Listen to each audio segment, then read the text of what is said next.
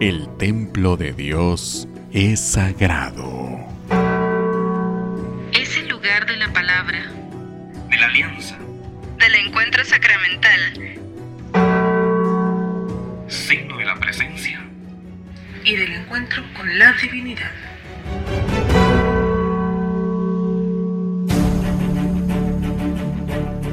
Durante los próximos minutos, la Hermandad del Señor Sepultado de Santo Domingo nos invita a tener un encuentro con Cristo a través de leyendas, hechos y sucesos, familias y devotos, servicio y entrega, fe y espiritualidad. La Hermandad del Señor Sepultado, escribiendo una página más en el infinito libro de más de 400 años de devoción. Un encuentro con el Cristo del Amor, el programa de radio. Ustedes son ese santuario. Muy buenas noches a todas esas personas que nos sintonizan en este momento. Así que sean bienvenidos a este programa especial, Un encuentro con el Cristo del Amor. Yo me quedo en casa, Señor, y caigo en la cuenta de que también esto me lo enseñaste tú viviendo obediente al Padre. Durante 30 años en la casa de Nazaret, esperando la gran misión. Yo me quedo en casa, Señor, y en la carpintería de José, tu custodio y el mío, aprendo a trabajar, a obedecer, a alejar las asperezas de mi vida y preparar una obra de arte para ti. Amén. El programa Un Encuentro con el Cristo del Amor cuenta con el apoyo de las siguientes marcas. Toda la energía de Raptor, más sobrenatural que nunca. Prueba el nuevo Raptor con extracto de té verde y guaraná. Búscalo en tu tienda favorita a solo 5 quetzales por tiempo limitado. Raptor, sí te energiza. Un producto de maravilla. El tiempo que realmente nos importa es el que disfrutamos haciendo lo que nos gusta. Somos estudiantes, trabajadores, amigos, familia. Somos deportistas reales. Somos Revive. Rehidrátate a toda hora. Un producto de maravilla. Reduzca el riesgo de infección por coronavirus siguiendo estas recomendaciones. Lave sus manos constantemente con agua y jabón o alcohol en gel. Evite el saludo de beso o dar la mano. Camine o manténgase a una distancia de un metro de otras personas en áreas públicas. Si presenta síntomas respiratorios, tos, fiebre, congestión nasal, dolor de cabeza o garganta, realice lo siguiente. Acuda a un médico o establecimiento de salud más cercano. Cubra con un pañuelo su boca o practique la técnica del antebrazo al toser o estornudar. Utilice mascarilla en caso de estar enfermo. No se automedique. Vivamos esta cuaresma y Semana Santa con responsabilidad.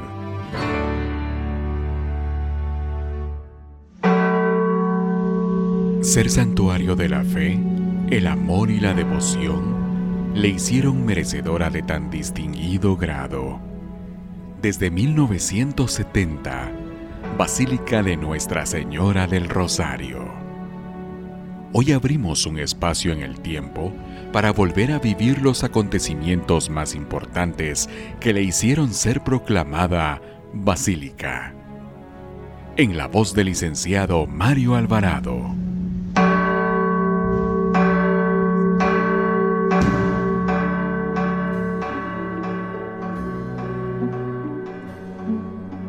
Bien, estimados amigos, sean bienvenidos a esta novena cápsula histórica en la cual seguimos ampliando parte del recorrido de lo vivido hace ya casi medio siglo para la elevación de basílica de la iglesia conventual de Santo Domingo.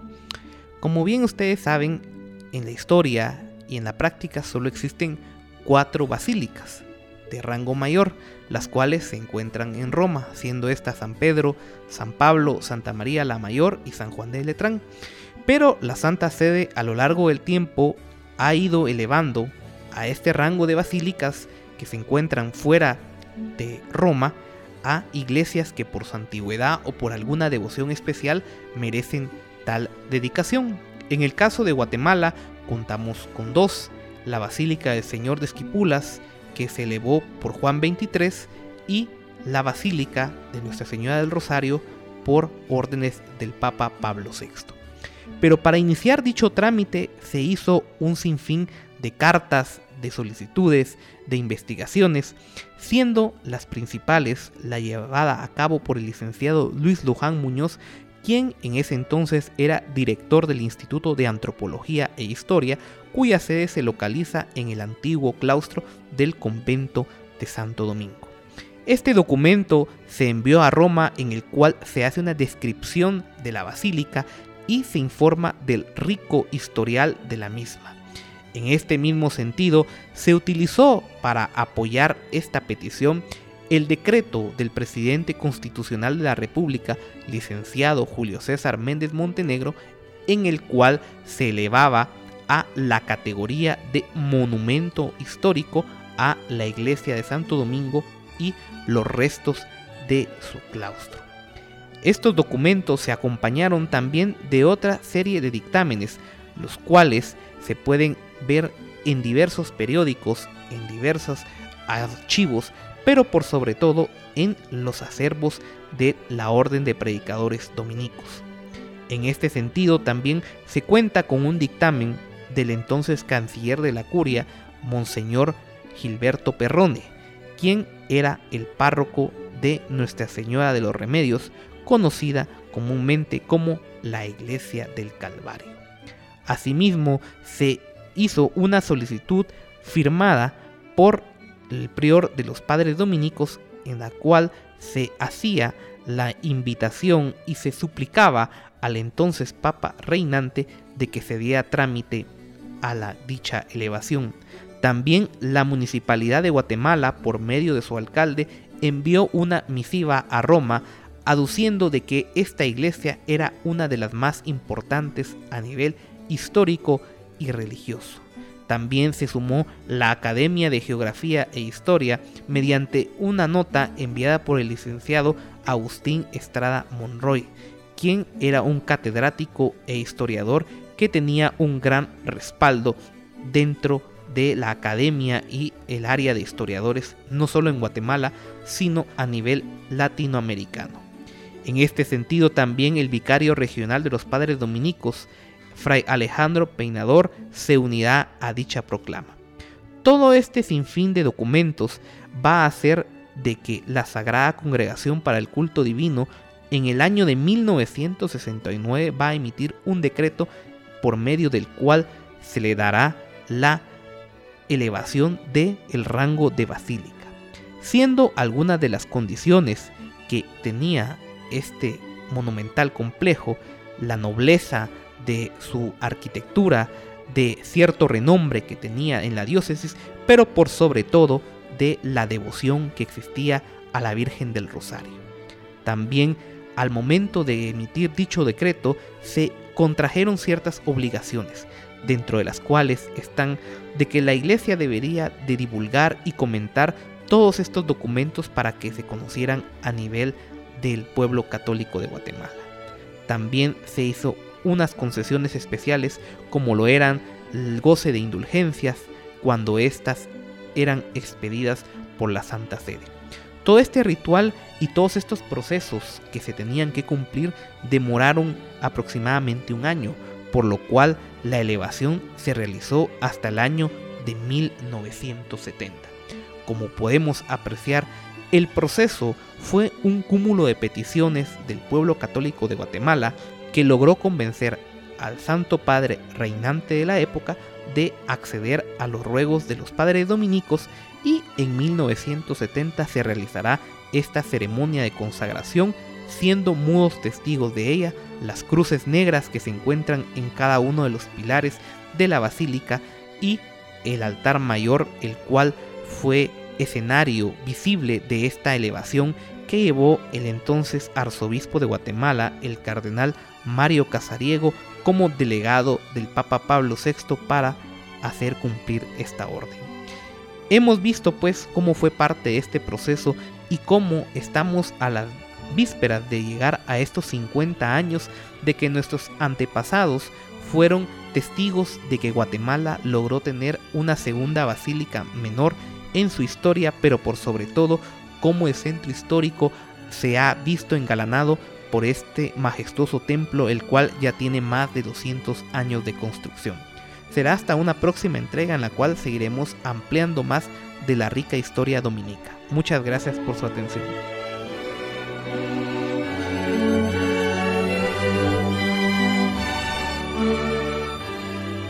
Ahora en el segmento musical, escuchemos la composición del maestro José Arce, la cual es ejecutada en el interior del Templo de Santo Domingo en sus cortejos de velación.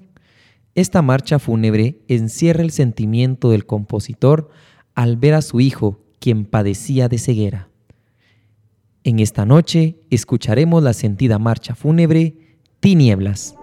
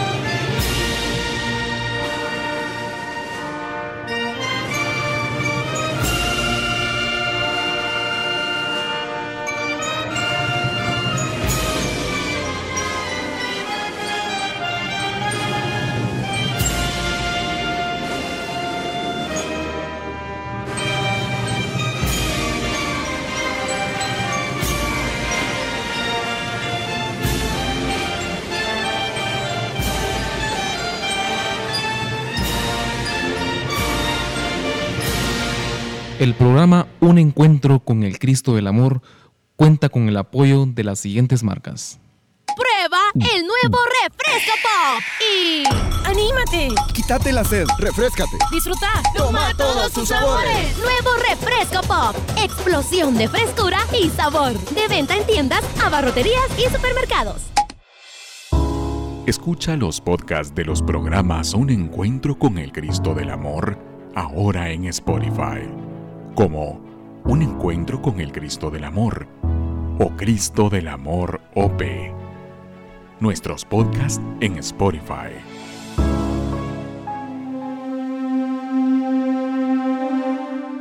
Esta noche, el grupo que conformamos el equipo del programa de radio deseamos honrar la memoria de grandes hombres, personalidades de la Hermandad del Señor Sepultado de Santo Domingo.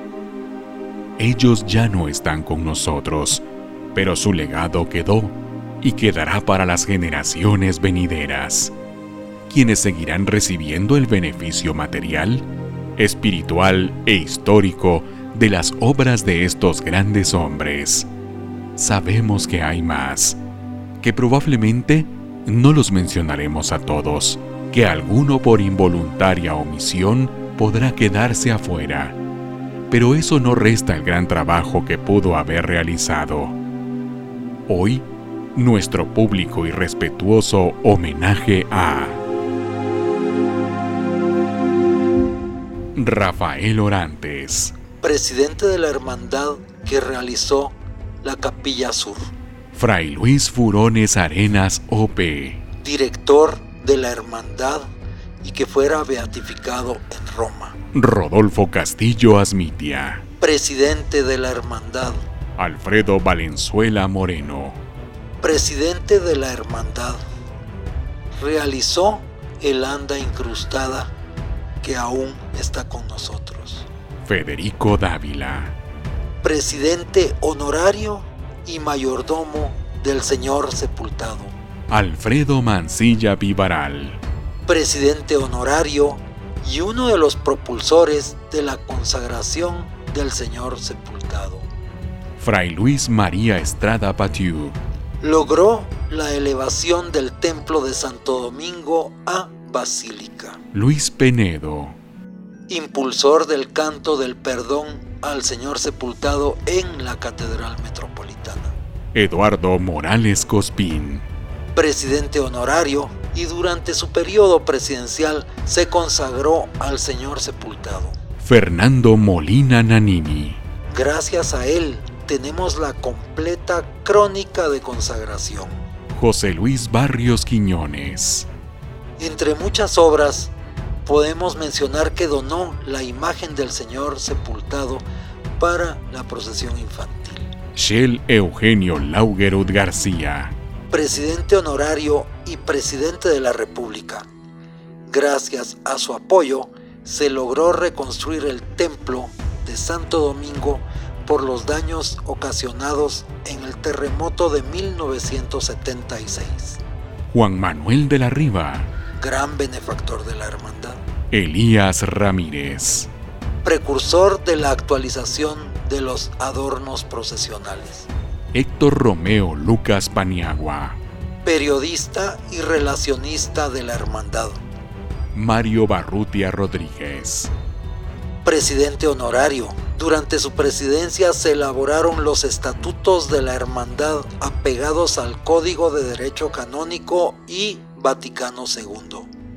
Mario Yarena Estrada, presidente honorario y miembro del Comité de Consagración. Rogelio Rivera, mayordomo y compositor de marchas al Señor Sepultado. Francisco Rodríguez Melis, presidente honorario. Durante su periodo presidencial, la procesión tuvo gran crecimiento y se iniciaron los conciertos de marchas fúnebres. Fray José Quiles Gaibar OP, director de la hermandad, inició las convivencias fraterno-espirituales. Carlos Enrique Estrada, mayordomo extraordinario. Ricardo y Roberto Arguedas, escribieron con nuestro presidente honorario Juan Gabarrete el libro negro de apuntes históricos de la Hermandad del Señor Sepultado. Calixto Alfaro Ramos. Hermano y directivo ejemplar. Otto René Mancilla. Su voz inmortalizó grandes poemas y prosas dedicadas al Señor sepultado, Cristo del Amor. Además, fue precursor de los programas de radio de la Hermandad. Abdón Rodríguez Sea. Por muchos años, inolvidable maestro de ceremonias en los actos oficiales de la Hermandad. Hugo Montúfar Brand. Presidente honorario y propulsor de grandes proyectos en junta directiva. Carlos Leonardo Obando. Impecable mayordomo del señor sepultado. Federico Guillermo de la Riva. Gracias a su esfuerzo se logró reponer el Santo Tomás de la Custodia Mayor de Santo Domingo. Para cada uno de ellos, por su devoción y entrega, Cristo del Amor, en su infinita misericordia, los tenga por siempre entre sus protegidos. Dale, Señor, el descanso eterno, y brille para ellos la luz perpetua Descansen en paz. Amén.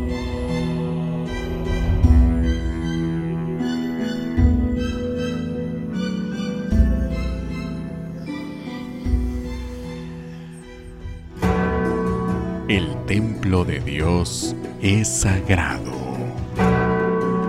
Es el lugar de la palabra, de la alianza, del encuentro sacramental presencia y del encuentro con la divinidad. Ustedes son ese santuario.